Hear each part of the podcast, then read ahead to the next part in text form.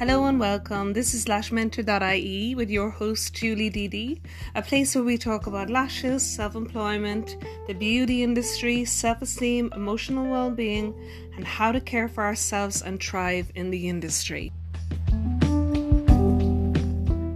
This is your host Julie Didi. Today I'm joined by Betsy Cornwell. Good morning, Betsy. Good morning, Julie. I'm so excited to be talking with you today. I'm so excited to be talking to you. I've wanted to like have a really good chat with you for ages, and I thought about how am I going to introduce Betsy because you you're so fascinating to me. I find you know you've you. so much you know you're inspirational and I was afraid that I'd get it wrong, you know, that I wouldn't say the right thing. So I oh, just oh, thought, you know what, I let Betsy introduce herself. That's really kind. Thank you so much. Um, yeah, so my name is Betsy Cornwell. I am uh, I'm an American, as you can doubtless tell from my accent. Um, I've lived in. Ireland for about eight years now, and uh, the big project that I'm working on right now is I recently moved into an old knitting factory in Connemara with my son, who just turned four, and I'm working on turning it into uh, a family home for ourselves and also um, an arts residency with childcare for other single moms uh, like myself. Um, I'm also a teacher of creative writing at the National University of Ireland in Galway. I am the story editor for an American magazine called Parabola, and I am a New York Times bestselling author of uh, fantasy novels for young people so that's that's what I do. this is exactly why I didn't introduce you because there's so much, and you know what? You're actually so inspiring. Oh, so um, much. Yeah, there's just so much there, and I'm saying obviously you have a passion for it. Can you just tell me a little bit, you know, why you chose that exact yeah, absolutely. Well, uh, I am. I'm. I'm really, really passionate about it. Um, I'm so excited about it right now, and I have been since you know since I sort of concocted this wild idea.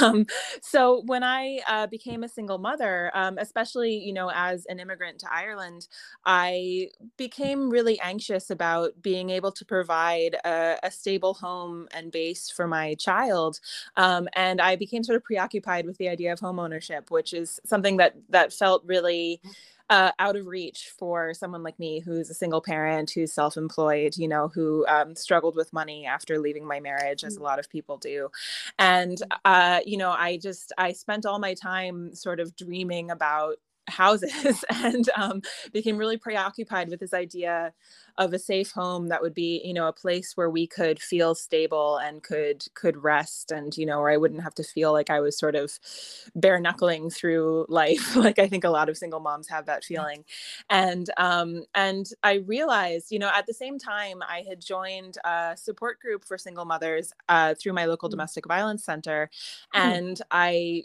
came to admire the other women in the group so much and uh, they're still you know some of the best people i've ever met these other single moms who have been through a lot of challenges and are really you know mm. working hard to be there for their kids and you know deal with their own uh, past and trauma and all of that and and mm-hmm. still you know be good parents in the present um and uh, support their families and all these things. And and they were so inspiring to me and they really helped me regain sort of my own sense of self-worth uh, which which can get pretty low um, you know when you uh, when when when these things happen to you.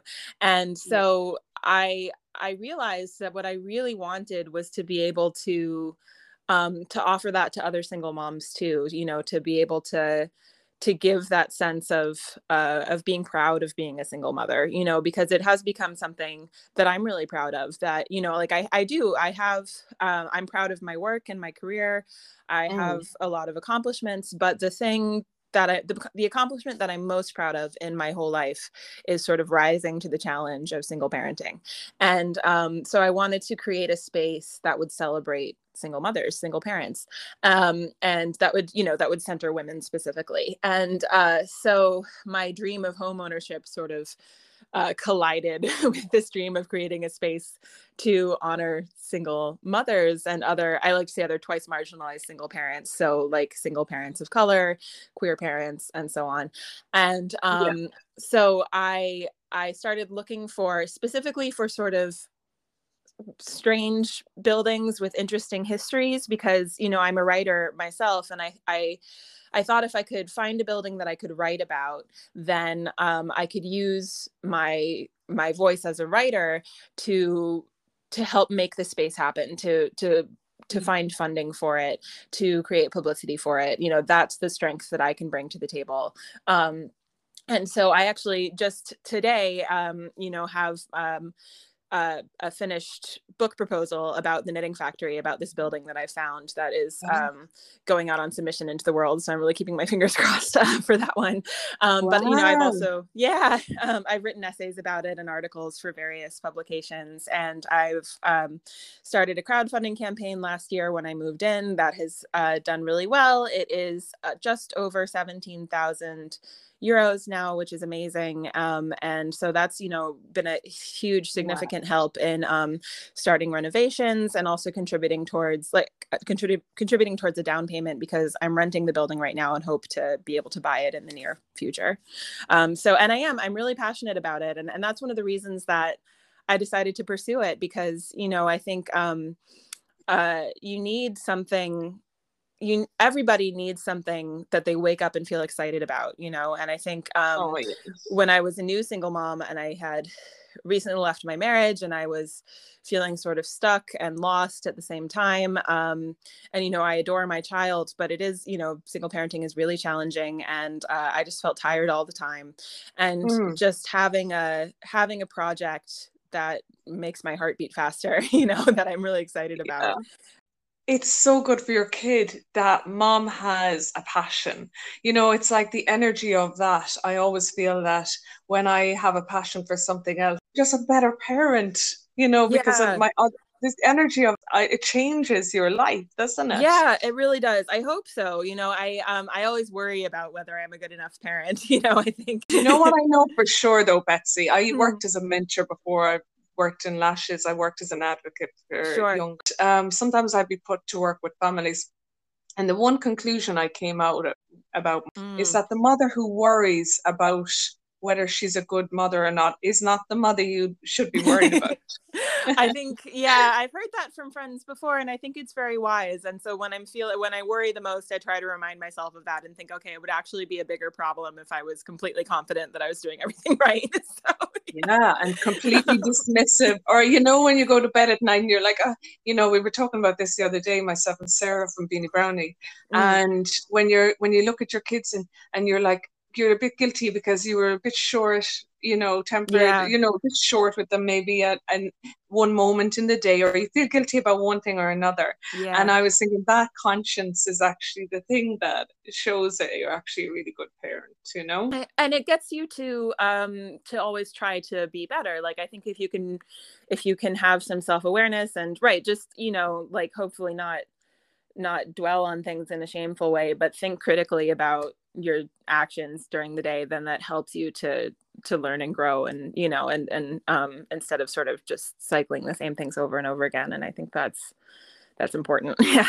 So. that is so important. And i think you know a good motivator for sh- for change is shame but only shame when it's brought to the light. Absolutely. you know if you keep it silent and you're embarrassed or guilty about something and you yeah. keep it within yourself you can't offer it empathy but when you share it with somebody else there's the and that's probably what you probably get a i can understand why you get a lot from the mothers group as well yes. because yeah that that real part of you is is given empathy and light so that all those part you know those parts that you're not completely on your own you don't right you know well just to see that experience reflected in other people and you know when we when we talk about how our our week has gone just that you know we're very diverse in background and we might have different experiences in a lot of ways but that we you know oftentimes right single mothers or all parents do have similar challenges and just to to hear someone else talk about them can help you feel less ashamed about about what you're going through yourself and right i think um i i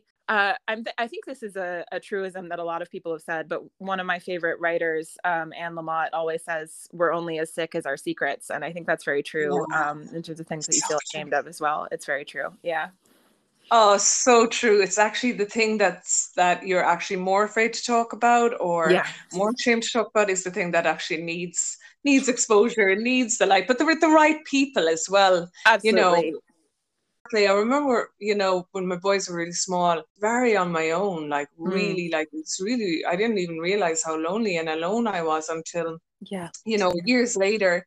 But I feel like what has saved me and what has actually given me a load of motivation for life is actually other women, yeah. you know, and kind of those genuine friendships and absolutely authenticity in in it as well. You know, really authentic women, no shamers, no mother shamers. You know, Definitely. Like, well, I think even my partnered friends have said the same thing. Like, you know, my friends who are in who are in happy uh, long-term partnerships or marriages uh, mm. consistently say that their women friends are the people who who get them through their life you know in a in a in the most profound way and i think it's really true um, i'm really lucky that i've always i've always had good groups of friends who um, care about each other a lot and i know i'm still in contact with a lot of my childhood friends uh, even though i'm not in contact with my sort of biological family of origin anymore. You know i i've had this experience of um, being able to say to my family of origin that um, you know the way that I've been treated is not acceptable, and I'm going to um, uh, I'm going to stand up for myself and draw some boundaries. And that sort of taught me to be able to say it to my um, ex-partner as well. And I do, you wow. know, and that that takes a lot of it takes a lot because you know there's a lot of um, societal stigma and shame around uh, you know about around around leaving these close relationships with your parents with your um, with your partner i think both in uh, you know i grew up in a religious community in america and you know ireland having a, a, very catholic history there's a lot of shame around divorce especially and it took a lot for me to be able to say like you know um, i'm going to end my marriage. I felt a lot of shame about that. Um, but but i do mm. think i've i've learned to be able to say I don't deserve to be treated this way and and mean it and you know create the space uh, for myself to have freedom from um, from abuse. And and I do hope that my my child sees that and and learns how to do it as well you know? Um, that's that's really important to me when I listen to that, I mean, you've talked about so many things there about what you're doing and just being a great mom. And then you're also breaking generational trauma. I hope you so. Know, that's a really big piece against, against the grain and go against the norm. Um, yeah. But I also think that anybody who doesn't understand it is privileged. If somebody says uh, like, "How could how could you not have contact with X, Y, and Z in your family?" Yeah, I think the reason the fact that you don't understand that is yeah. shows your privilege that you probably grew up in a you know in a yes. home where yes. you felt accepted or you just feel that you can go back and you, you know it wasn't yeah. so traumatic uh, it really is i think that's so true you're lucky if you don't understand it and um and and i think that's why again it's it's uh, it's a relief to sort of be able to talk to other people who have that experience because i think it is it's like um I would say it's like emotional abuse or coercive control, which is what I dealt with in my marriage. And um, that people who people have this image in their mind that um, abuse is only physical right? And uh, so it can be hard for people to understand what emotional abuse is if you haven't been through it. And of course it doesn't just mm-hmm. happen in romantic relationships. It can happen with family. It can happen with friends anyone. And yes. um, but if you don't uh, you know and i do think in a way you have to have either experienced it or seen it happen to someone you're close to to understand it because otherwise it's hard to comprehend how how you can love someone who who hurts you so much. And and i think that mm. that's you know that's a, the reason you have to that right i feel really lucky when i when i meet someone else who i can share that experience with even though of course i wouldn't wish that experience on anyone you know? And um, oh yeah, so true. so, um, but actually just what you said about about breaking generational trauma or generational curses um, I, I spoke to a, another single mom um, in America named Daisha Holiday, who uh, I, I, met her through Instagram. Her uh, handle is High Moon Femme, and she's absolutely brilliant. She's one of my favorite people um, on the internet. and uh, but she's also a single mother, and she says when you heal yourself, you heal your ancestors both backwards and forwards in time, and that's something that is so powerful to me. That like you know, yes, I I broke contact with my parents, but I do believe that there there were there was pain and trauma running in my family for a long time, and I hope by I hope by refusing to perpetuate it, I can send some of that healing back in time as well as forward. I know that sounds very sort of woo woo, but it makes me it makes me feel better to think about it. You know. So, oh, so I've I've looked into that as well, so I have an awareness of that, and yeah. it was actually really funny, right? So I put on a I put up. It's funny you're saying this. I put up a post on on my page the other day. excuse me, and um some page said, uh, "Here's a message. There's a message from your ancestors. Um, mm-hmm. click on my, you know, someone com- commented." excuse me, and I was thinking in a funny way, you can tell them to back off. right. Yeah.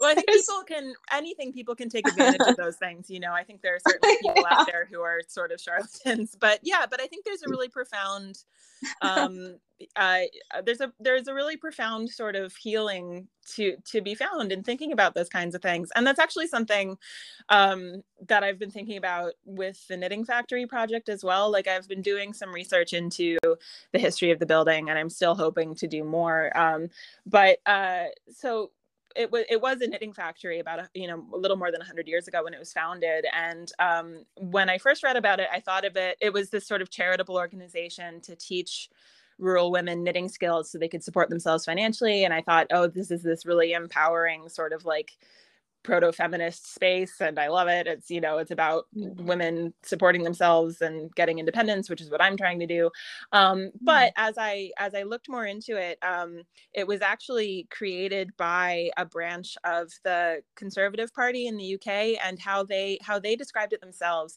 was um, they they were they were creating some some charitable organizations in order to kill home rule with kindness. So they wanted to keep ireland from wanting independence by showing how kind they could be through through making these charitable organizations. Um, and a lot of the other ones that they created at the same time were like uh, workhouses and magdalen laundries and pla- a lot of places that were run by the church and that you know um, we now know were full of sort of exploitive practices wow. and um, abuses and so uh, so that made me wonder you know like how empowering was this space really um, were these women just being exploited and um, that's so so i've been thinking a lot about like how can i make this space here uh, at the knitting factory sort of something that will heal backwards and forwards in time as well. Like if i could give what if i could give something to the women who worked here in the past what would it be you know? And like if i could give something to the women who will hopefully come here in the future um the artist residence like what would that be? And uh and and really it's sort of you know um rest and honor and space. And like like i said i wanted to celebrate other single mothers and and sort of say that this is something to be proud of. And i think you know for the women who used to work here who i imagine a lot of them were sort of underpaid and, and exploited at least a little bit i wish i could give them um, honor and rest and space to be themselves. And so, like, I think, you know, I, I try to do that for myself as well, like in this sort of interim time where I haven't gotten the whole project up and running yet. And I'm just trying to buy the building and stuff. Like, it's very easy for me to sort of overwork myself and feel and, and feel really burned out and sort of feel really fearful and panicked about, am I going to mm. be able to make it work? Uh, and I do feel all those things. But when I realize I'm feeling them, I, I try to sort of take a breath and and give myself the things that I would hope to give to the other women who have been here and who will be here in the future and you know other single moms who are out there right now. Like we all need you know a bit of rest and to feel proud of ourselves you know? So exactly yeah. exactly you know what quote just came to my mind? I mm. love this the invitation. And just as you were talking it's something that stayed with me for life. And it says it does not interest me to know how much money you have or mm. how you can be here.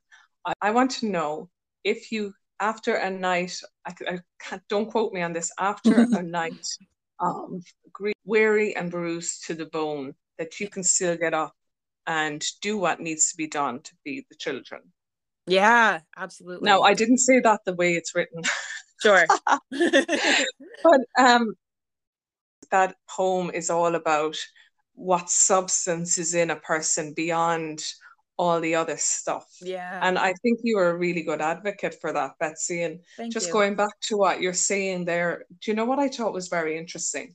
Where you look at the history of the factory mm. and what you found was um, a pretense of niceness, pretense of doing good. Yeah. And you know, when you talked about that healing and what you could bring to that, and I thought you're already doing it because the link there between what you said about coercive control yeah. and they were doing in the factory, it's actually very much the same. So we talk about covert abuse, that's the word exactly. that's coming up to me. The link is very similar. No, it, it it really is. I got chills when I read about that because I recognized it so immediately you know i i know that kindness that's actually control i know it very very well. And i think and and that it's exactly the same on a personal level and on a political or national level is really interesting to me.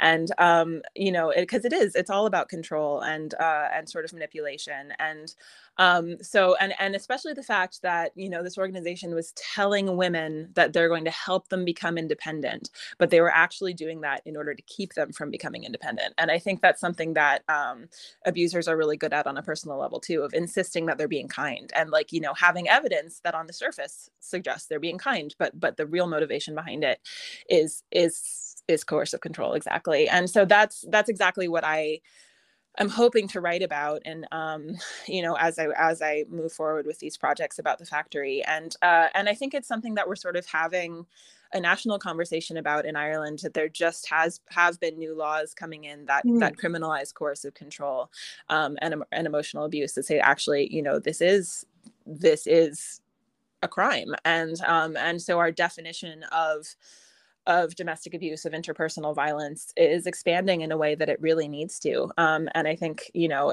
I, and i think it can be helpful to get people to understand um, what coercive control and emotional abuse look like on a personal level to talk about it on a political level to say okay we can understand how um, this organization was was working to keep ireland from becoming independent uh, through pretending to be charitable. And then you can you can draw the parallels to how that works uh, between a married couple between a parent and a child and so on and so forth. Yeah.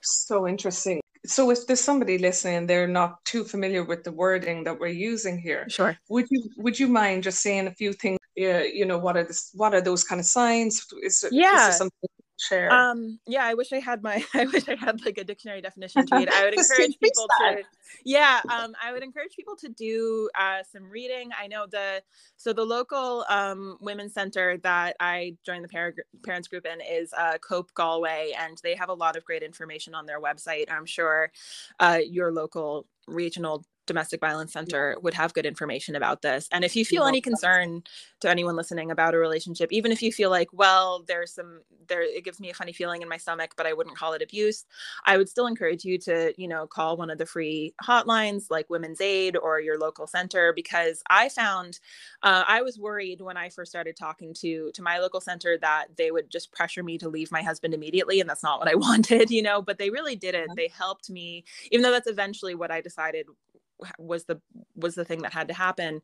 They all their goal was always to to support me and help me feel heard you know? And so i would really i it was it was not the experience I thought I would have when I contacted one of these centers, and so it was a lot gentler than that. It was a lot more empathetic than that, and so I encourage people to to reach out if they have a weird feeling about a relationship they're in. Um, but emotional um, emotional abuse uh, it can it's it's sort of um, a pattern of of behavior that uh, makes that that sort of consistently makes you feel um, belittled or unheard or like you have to walk on eggshells around the other person um, mm-hmm. or i you know i read something recently that said you know uh, my partner's temper scares me so much i've stopped having opinions and i think that kind of gets gets at part of it um, and and mm-hmm. coercive control is again it's about a pattern of ways in which one partner creates control over the other um, and uh, so in, in, which one partner sort of uh, their life becomes smaller and and and they start to to feel um, maybe isolated or fearful or doubtful. I think one of the really it, you know it is a nebulous thing and again i wish i had a dictionary definition in front of me uh, and that's one of the reasons it's so much harder to articulate so much harder to ask for help than like if you can show someone a bruise and say you've been punched in the face you know like it, it's it's a pattern of disempowerment that and especially when it's coupled with this sort of surface level kindness like i was talking about in the history mm-hmm. of the knitting mm-hmm. factory um, or like my father who you know would be generous with money as a way to control people um, uh, mm-hmm. it can really part part of why it's so insidious um, and makes it so hard to ask for help or hard to be believed is because uh, it often has that sort of veneer of kindness about it. So when you try to reach out to someone, they'll say, "Oh, but he's always so generous. You know, he's so uh, charming or whatever. Um, but mm-hmm. but you are the survivor are left with this feeling of smallness of being unable to trust yourself. And I think I've, I've sort of rambled a lot, but um, that's sort no, of no. You were really articulate. Thanks. No, you were really articulate. I just want to go to that piece again where you just said I zone in on that as well about the kindness and the thing that I've noticed as well. And I actually was watching something last night about it, um, where we have this idea about abusers that they're really really forthright, aggressive, or yeah. a particular idea about them, they're monsters or whatever. Yeah. And I think we forget that they can be in they can be in jobs that we would never even think they Absolutely. would be emotionally abusive. In fact, you know, for a lot of women, their walls are down in some ways because the the person might be in a job that they never expect. Yeah. Yeah, and I think it's important to remember as well that someone who uh, is emotionally abusive or controlling towards one person can be really kind and loving to other people. Like, you know, um, and that's something that can make it really hard for survivors to be believed. I think, right, like if you have an idea in your mind of abusers as monsters, then when someone says it's your brother in law who did it, you're you're not going to believe it because you know that he, you know, um, he plays well with your kids and he's a good conversation partner and you know he held your hand when you when when you were in mourning. He's not a monster so so you can't believe that he would do something like this. But that's exactly you know that's exactly the thing. Like we're all human. Every every human being is capable of harm you know and when you say someone has abused you it doesn't mean that they are a worthless monster you know and i think that that's something that keeps survivors from coming forward as well because like i you know because you also care about your abuser in, in these close interpersonal relationships. And um, I, I certainly don't think of the people um, who have caused me harm as as monsters. I think they're human beings, you know. And in an ideal world, they need help. Um, I'm not the person who's able to help them because I'm the person mm. that they've hurt you know and so i think it's very easy to get defensive when someone says that um, someone you love abused them. But it's really important i think to keep the humanity of both those people in mind. And you know most of the time survivors are not saying this person is completely worthless. They're saying i need help being safe from this person you know? And and and i think that's the thing to center is how can you help the survivor be safe and not defend the person you love from the idea that they could ever cause any harm to anyone you know? Um, exactly exactly. And that's um uh, you know, people who've only who've been through that totally get it, and yeah, it's, it's so hard for them to explain, especially um, especially that type of abuse to actually yeah. even be able to articulate it. Definitely. Um, and the other thing I know that I I feel and I've noticed anytime I saw red flags is boundaries. When you're with somebody who is controlling they have an issue with your you having boundaries. Yep. the first signs I, I notice is that it's almost like you can't have boundaries or you yeah. create a boundary and a step over. Yeah. So like the thing is as well is that there can be a stigma that women who have escaped from these relationships are not strong women or that they're you know in yeah. some way they're extremely vulnerable or something but actually yeah.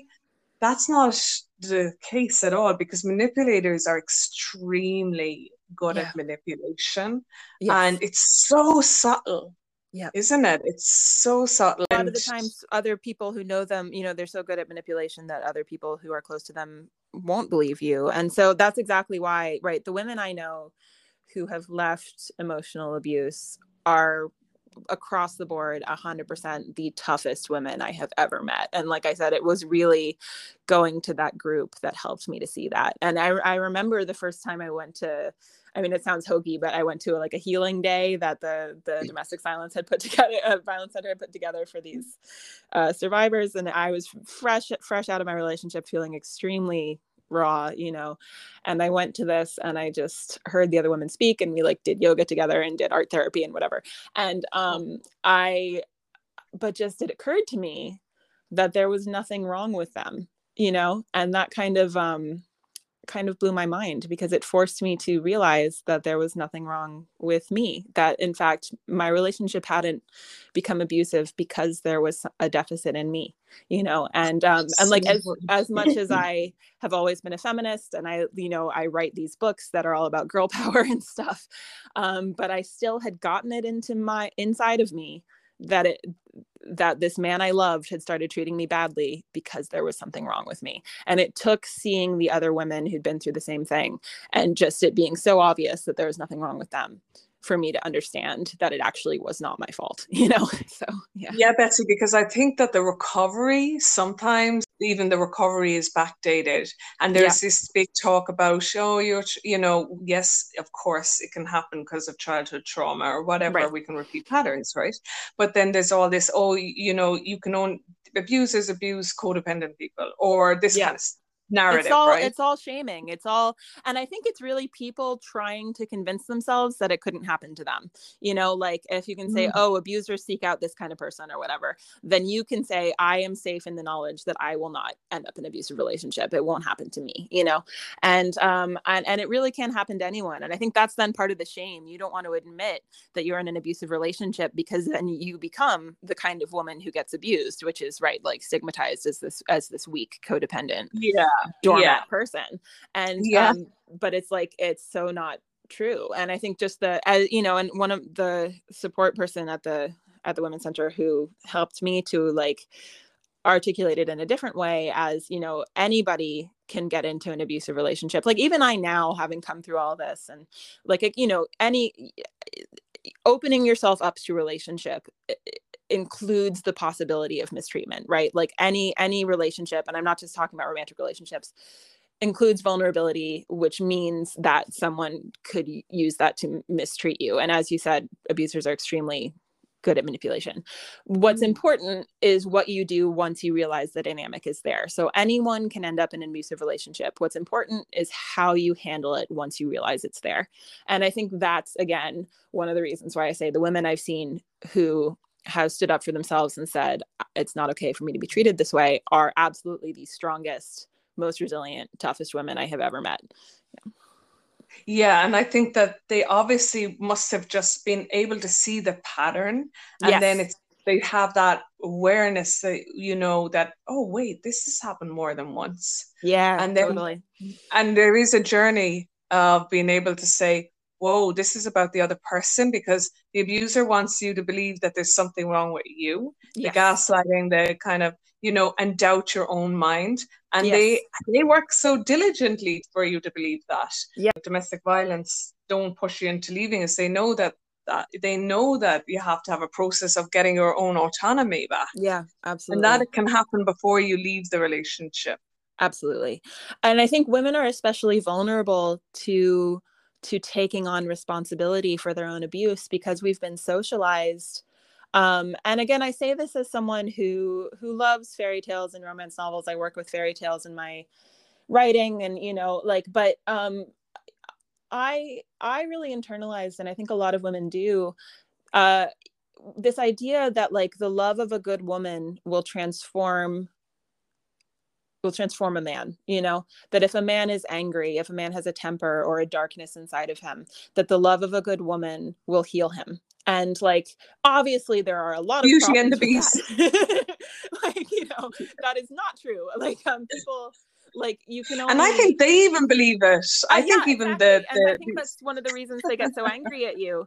Um uh we uh you, you know they think that it's your fault. They do you know i think right abusers can't abusive men can think that their their female romantic partner should be able to keep them from feeling this deep anger you know? And so then they blame you when they feel it. And and then you i as a woman I, one of the reasons I felt so ashamed at my marriage ending was because I felt it reflected on on me as a woman that like I wasn't I, my love wasn't good enough to save him, you know? And like, I, I, you can probably hear the anger in my voice when I say that now, because I, I am so yeah. angry that I felt that way, you know? But, yeah. um, and, and I, and I, I even got that messaging from other women sometimes, you know, um, from women who, who had stayed in long-term relationships that included some unhealthy patterns um, but had had internalized that idea so deeply um, that they were they were you know that they were staying with men who hurt them in the hopes that their love would be enough to make him stop you know um wow. and also um usually he probably has a history of that the likelihood is yeah. but maybe the person previously may not have been aware. And i think one of the things we look for as well and i, I don't know if you'd agree with this is listen how he speaks about the past. Absolutely. Romances um, yeah, I mean, I think uh, right. That's why you get so many men talking about crazy ex girlfriends, right? Um, there's a, a comedian who I thought made a great point that uh, it was a male comedian actually who said, you know, all these guys talk about their crazy ex girlfriends, but you never hear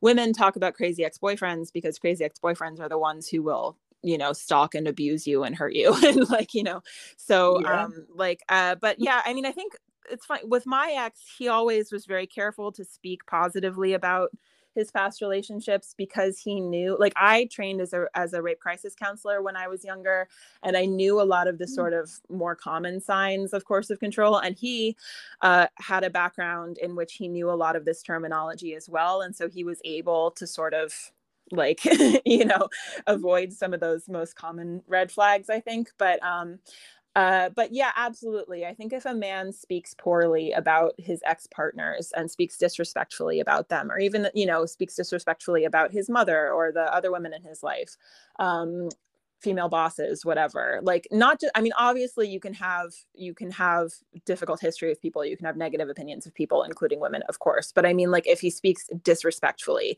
about the women in his past, that is an indicator that eventually he will think of you the same way. Yeah. Exactly. And also the pattern of I'm the victim. If yes. they start out with a victim victim story about yep. something, and we as women are so, especially because they're all often attracted to empaths. Sure. So, or yeah, to to people who have empathy, you know, the natural reaction of somebody with empathy is to actually feel, you know, right. Because someone has high levels of, of sympathy. Um, and it, right, I think again, like like women are taught that this is an attractive thing, you know, for for men to need healing. I like I do I I I've come to have a problem with the word empath, even though I used to describe myself that way, because I mm. think that exactly like you said, it means a person with empathy, which is like, frankly, a normal person, you know?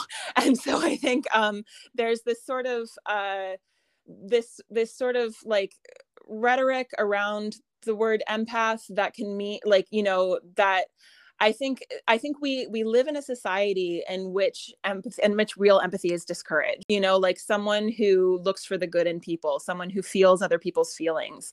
Um, like I I think that that is a healthy person. You know, so I think so. I think yeah, like that's that's what I would say. A, a person with empathy, um, and that's again like you know, and I think empath is often used like you were saying when people talk about abuse online is like oh you know abusers seek out codependent people. Like they can say oh abusers seek out empaths. But again i think an empath is a normal person is someone who feels empathy loving kindness towards the struggles of other people you know i agree with i agree with that to a degree but i i also think there's a highly sensitive person Sure. You know, yeah, like I think there are degrees of everything. I just find there's something self-congratulatory about the word empath that makes me really uncomfortable. Yeah. Yeah, and I also think it can be used in a way of people who reco- who are recovering from trauma. Mm-hmm. They they mightn't just be an empath, but they their emotions manipulated exactly. so much that right. they could be reco- actually survivors trauma and right. they feel if they feel like I'm I'm an empath but it could don't let anybody exploit your empathy. It's something that I've had to learn myself. Mm-hmm. And then in my own family, one of my children I know is definitely a highly attuned, kind of sensitive soul. Sure. He's so but he's just genuinely that way. He was yes. born like that. When the yeah. other little when the other twin used to get physical uh, used to get sick, this guy, the uh, this my very highly attuned and kind of sensitive sure. um, he would get the physical symptoms. Oh wow, yeah. So he'll come home from school sometimes and he he say to me, like even last week, Mom, I had a pain in my tummy because I saw something happen with another boy and it upset me and I, I was upset for the little boy. And so i had to explain to him a little bit about emotionally he takes on everything in the yeah. environment and helping him with that. So there's he's just naturally like that and i think oh absolutely. That, and like i mean i'm not saying yeah i think people absolutely have different tendencies and different personalities and you know different sort of levels of intuition. And um absolutely. I think it's just like the way the word empath is used currently sort of like sometimes i and i have actually i've i've met quite a few people who call themselves empaths and are very skillful manipulators including my ex-partner so you know, you know. i can't stop laughing at that because that's real you know because it's that's actually i've experienced it. So yes there's so much ways that anything can get anything, abused absolutely. isn't it? Yeah exactly. So i think that's one of the reasons that i sort of but i absolutely know what you mean and I, i've known people like that as well who are um like who who seem almost psychic in their huge attunement to to the to the emotions of other people absolutely. And i'm not like i'm not denying that. I think it's just i i have seen it sort of co-opted in this sort of um uh like you were saying about that person who commented like oh i have a message from your ancestors. If you if you paypal me $20 i will tell you what it is sort of thing you know like yeah. Um, yeah. I think that's so funny you've said that because it actually is my experience. And I remember once, oh my God, I can't believe I'm seen it but somebody who I knew was very manipulative, and yeah, he said something to me like, "Oh, you know, Julia, I'm such an empath." Yeah, and and I, I in my head, I responded, "No, you're not. You're a total yeah. flipping narcissist."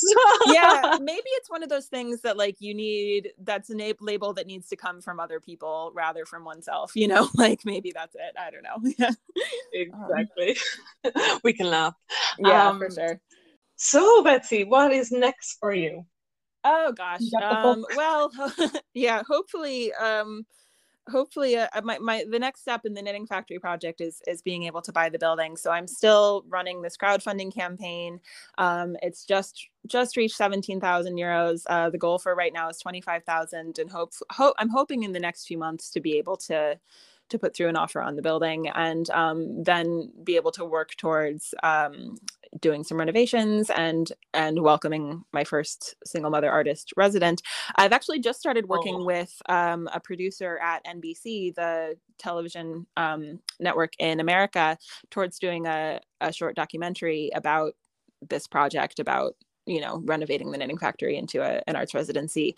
Um, and so she is going to be coming to do some filming this summer and so i'm excited about that although a little trepidatious. And um, uh, that that will be that will be fun and hopefully we'll we'll raise the platform for the project and get more people interested in it. Um, and also my my next novel is coming out early next year. It is um, sort of a response to uh, the classic novel Jane Eyre, and it's called Reader, I Murdered Him. So um, that was a lot of fun to write, and uh, I'm I'm revising it with my editor right now. It'll be coming out next year. So those are sort of um, the the professional projects that I'm focused on right now, and of course. Uh, my son just turned four so he's a lot of fun oh. i'm finding this is a great a great stage that i'm really enjoying so that's that's a great part of my life right now too oh wow and betsy let me ask you where how do you get so much energy Oh God. Were you always so energetic? No, I'm exhausted all the time. You're probably uh, exhausted to your bones. I really am. I still feel like I was just saying to a friend, you know, he just turned four, but I feel about 10 years older than I did when he was born. And um, my friend was like, oh, it's the trauma. And I mean, sure, like part of it was going through the end of my marriage and stuff. But I also think a lot of it is just like all the sleep loss, like um, all the broken sleep has been a really, has been one of the most challenging parts of parenting for me. And I still feel like I'm going to be catching up on sleep for the next many years. Um, and I, yeah, you know, I, like a lot of single parents who don't receive financial support from anyone else. I have to work too much in order to make ends meet, and I'm tired all the time. Um, but you know, it's uh, and that's one of the that's one of the other reasons that I wanted to work towards this project of of home ownership. That hopefully, once I've achieved it, will will just give me a little more time and space to to rest. That's that's a, that's a real dream of mine. Um, and mm. uh but you know i think part of it is if it's a project i feel really passionate about then i will stay up late at night to make it happen and um uh you've you know, got a lot of drive so yeah you got you just i think you know like i think what what makes me keep going is just the feeling that like either either it's it's it's try to do the things you care about or it's just sort of get pushed around by the winds of fate you know? And so yeah. between those two things i i'm gonna try. Yeah. And you know when i'm talking to you i'm very aware that you're obviously very conscious and i feel that when people are conscious or they're willing to learn and um, take responsibility for their own emotional selves and just that that awareness of, of life and yeah. and wanting to wanting to heal things and stuff. It creates space for you to be driven and motivated because you're not weighed down with emotional and you know mental weight. Absolutely. you know it creates space yeah and right just that it's just space and i think nobody in the sort of in the sort of um you know late capitalist society that we live in has enough sort of just just space to to rest and be kind to ourselves and that's a real dream of mine to create that but i also I, and actually this is probably the thing i want to the note i want to end on um, when i came across the knitting factory and made the proposal to the current owner for this project i was reading a book called pleasure activism by Adrienne Maree Brown. And it is one of the best books I've ever read in my entire life. And I say that as a voracious reader, as a professional author.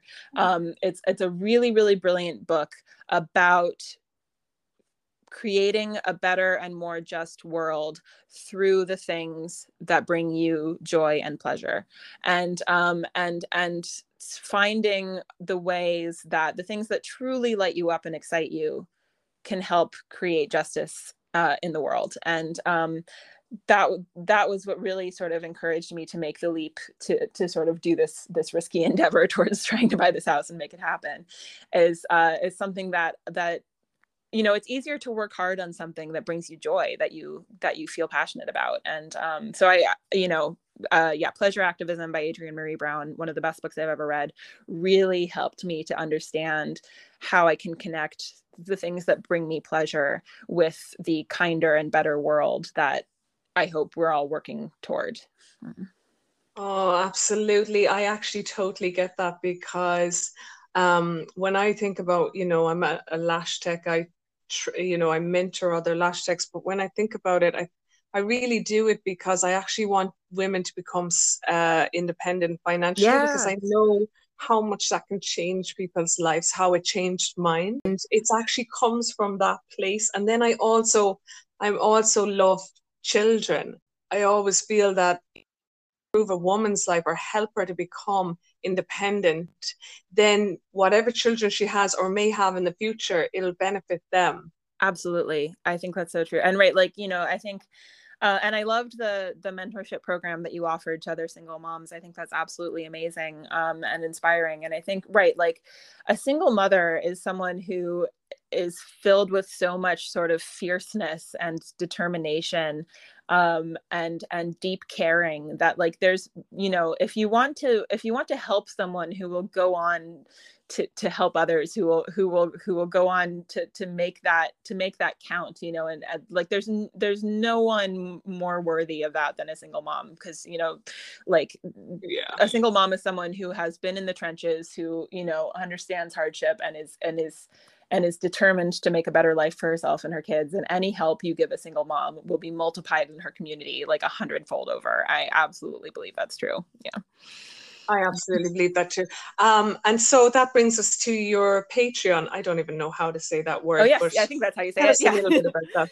um, uh, yes, so I actually just start. This is sort of uh, so when I started doing the Knitting Factory project, I created a crowd fund pool, which is sort of for one-time donations. People can contribute to the fund for renovating the building and contributing to the down payment.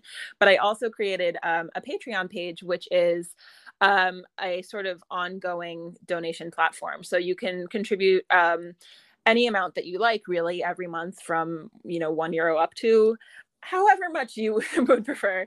And um, I offer sort of, um, I try to offer a lot of exclusive perks to Patreon members. I have, I do writing that is only available uh, to those members. I share previews mm-hmm. of the work I'm going to publish that's in progress. And recipes. Um, and recipes, that's right. So Ooh. I love cooking. I do, my sort of ultimate pipe dream would be, you know, that I would have a cooking show set in the knitting factory as well. I, like, you know, it's a oh, complete oh, fantasy of mine. And um, so I do a lot of recipes uh, and I do, um, I do monthly uh, writing and creativity classes um, at uh, certain levels. I do private writing and mentorship classes over Zoom. Um, I have clients in different countries now, which is really cool. And uh, you know, as I said, I'm a I'm a New York Times bestselling author, and I teach writing at the university here in Galway. Uh, so I do have a lot to offer in terms of writing mentorship, and I really enjoy um, giving that to people as well. And my monthly writing group classes are free for single mothers. So um, any single mother is welcome to come to that writing and creativity class for free. And it's very casual. We have a chat, and uh, it's it's a really warm little community, which is something that that makes me really happy. Oh wow, Betsy! Tell people where they can find you. Yes. Okay. so um, I am at Old Knitting Factory on Facebook and Instagram, uh, as well as Patreon. It's just patreon.com slash Old Knitting Factory. Uh, my own website is betsycornwell.com, and uh, you can read about the Knitting Factory project as well as my books and my other work uh, there at betsycornwell.com. Yeah, that's amazing. Thank you. And um, you know what I was just thinking there when you were talking about, you know, your Patreon and your funding and stuff. And I was thinking, I've always had the belief that whatever you give comes back to you. And mm.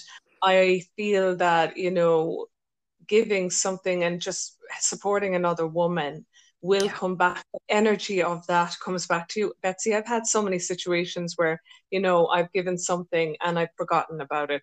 And mm then in a time of where I need really needed help, I'll give you an example. At Christmas, the um, something around the boys' toys, one one thing showed up and it was completely broken. It was the week before Christmas. I was full up with clients, and I'm very I'm very close to a primary school uh, teacher, principal of mine as a kid, and in the in the post that same day, I got this check for a hundred euro and oh a carriage. And it was the exact cost of oh, wow. what had broken and what I was crying over and worrying. Yeah. You know, I was so full of clients that week anyway. I was thinking, I don't even have time yeah. to go and this. And then another Absolutely. friend of mine said, Julie, I, I can even go and get that for you. That's I always feel that the energy of giving yeah. in a genuine way will come back. Absolutely. And just the the experience that I've had absolutely reflects that. And also it's just been really profound for me to realize that people genuinely want to help me you know? I think that's something that can be hard to realize especially if you've been through um, an abusive relationship and you you do feel that kindness always comes with a price tag you know? It has been yeah. kind of earth shaking for me to see hundreds of hundreds of people now who have i'm going to cry talking about it right now but like who have yeah. uh, contributed to the crowd fund and really just because they want to help me and they don't they're not going to hold it over my heads it still is blows my mind you know and so i think it like asking for help is a more profound experience than i think you realize before you do it because absolutely like you know the things you give to the world come back to you but also it helps you to understand that the world does not have to be a place in which help help does not come you know and so i think that that's like the experience of asking for help is really humbling and can be really scary um, whether that asking for help is right like you know asking people for money so you can achieve a goal like i've been doing or whether mm. it's you know calling the women's aid hotline and and speaking out loud that you need help with your relationship which can which can be even more scary like the experience of of receiving actual kindness that does not have a price tag from other human beings like really shifts um, your understanding of the world and also what what human beings deserve to receive from each other. And i think that's really an important experience for everyone to to have. Yeah. And it's and it's so healing. And when you haven't had it before it's hard sometimes to accept it. Absolutely. There's this there's um, a beautiful song alanis morissette um, wrote it will you be my girlfriend and it's about i think it's about female relationships and she mm. goes and she says like i guess you give and i give back um, yeah. you reach out i pat your back mm. um, and then there's a part in the song where she says i didn't feel i had the right to be supported and yeah. it's about that relationship with another woman helping her realize that she does have that right to be supported and even Absolutely. if she didn't get it in the places she was supposed to get it yeah that it she that you can find other relationships where you will get it. Yeah i think women are taught we're supposed to be givers and not receivers you know so it is it can be like it then then of course you don't expect to receive that much in in relationship because you know you're you're supposed to find joy in giving to your partner you know but right like it is so that i think that is one of the reasons that it is in in relationships with um with other women or other marginalized people that you understand what what mutual giving really looks like. Yeah. Um, absolutely. My dear i'm going to leave you go. It's been an absolute pleasure Betsy. yeah really has. It's been really wonderful speaking with you. Um, thank you. And i think you'll inspire so many other women when they hear this. Oh thank you so much. Um, i'm i'm i'm i'm really pleased to have been able to have this conversation. I've i've learned a lot just from talking with you. It's really and i'm glad to have found out that we have so much in common. I think that's really wonderful. So my pleasure.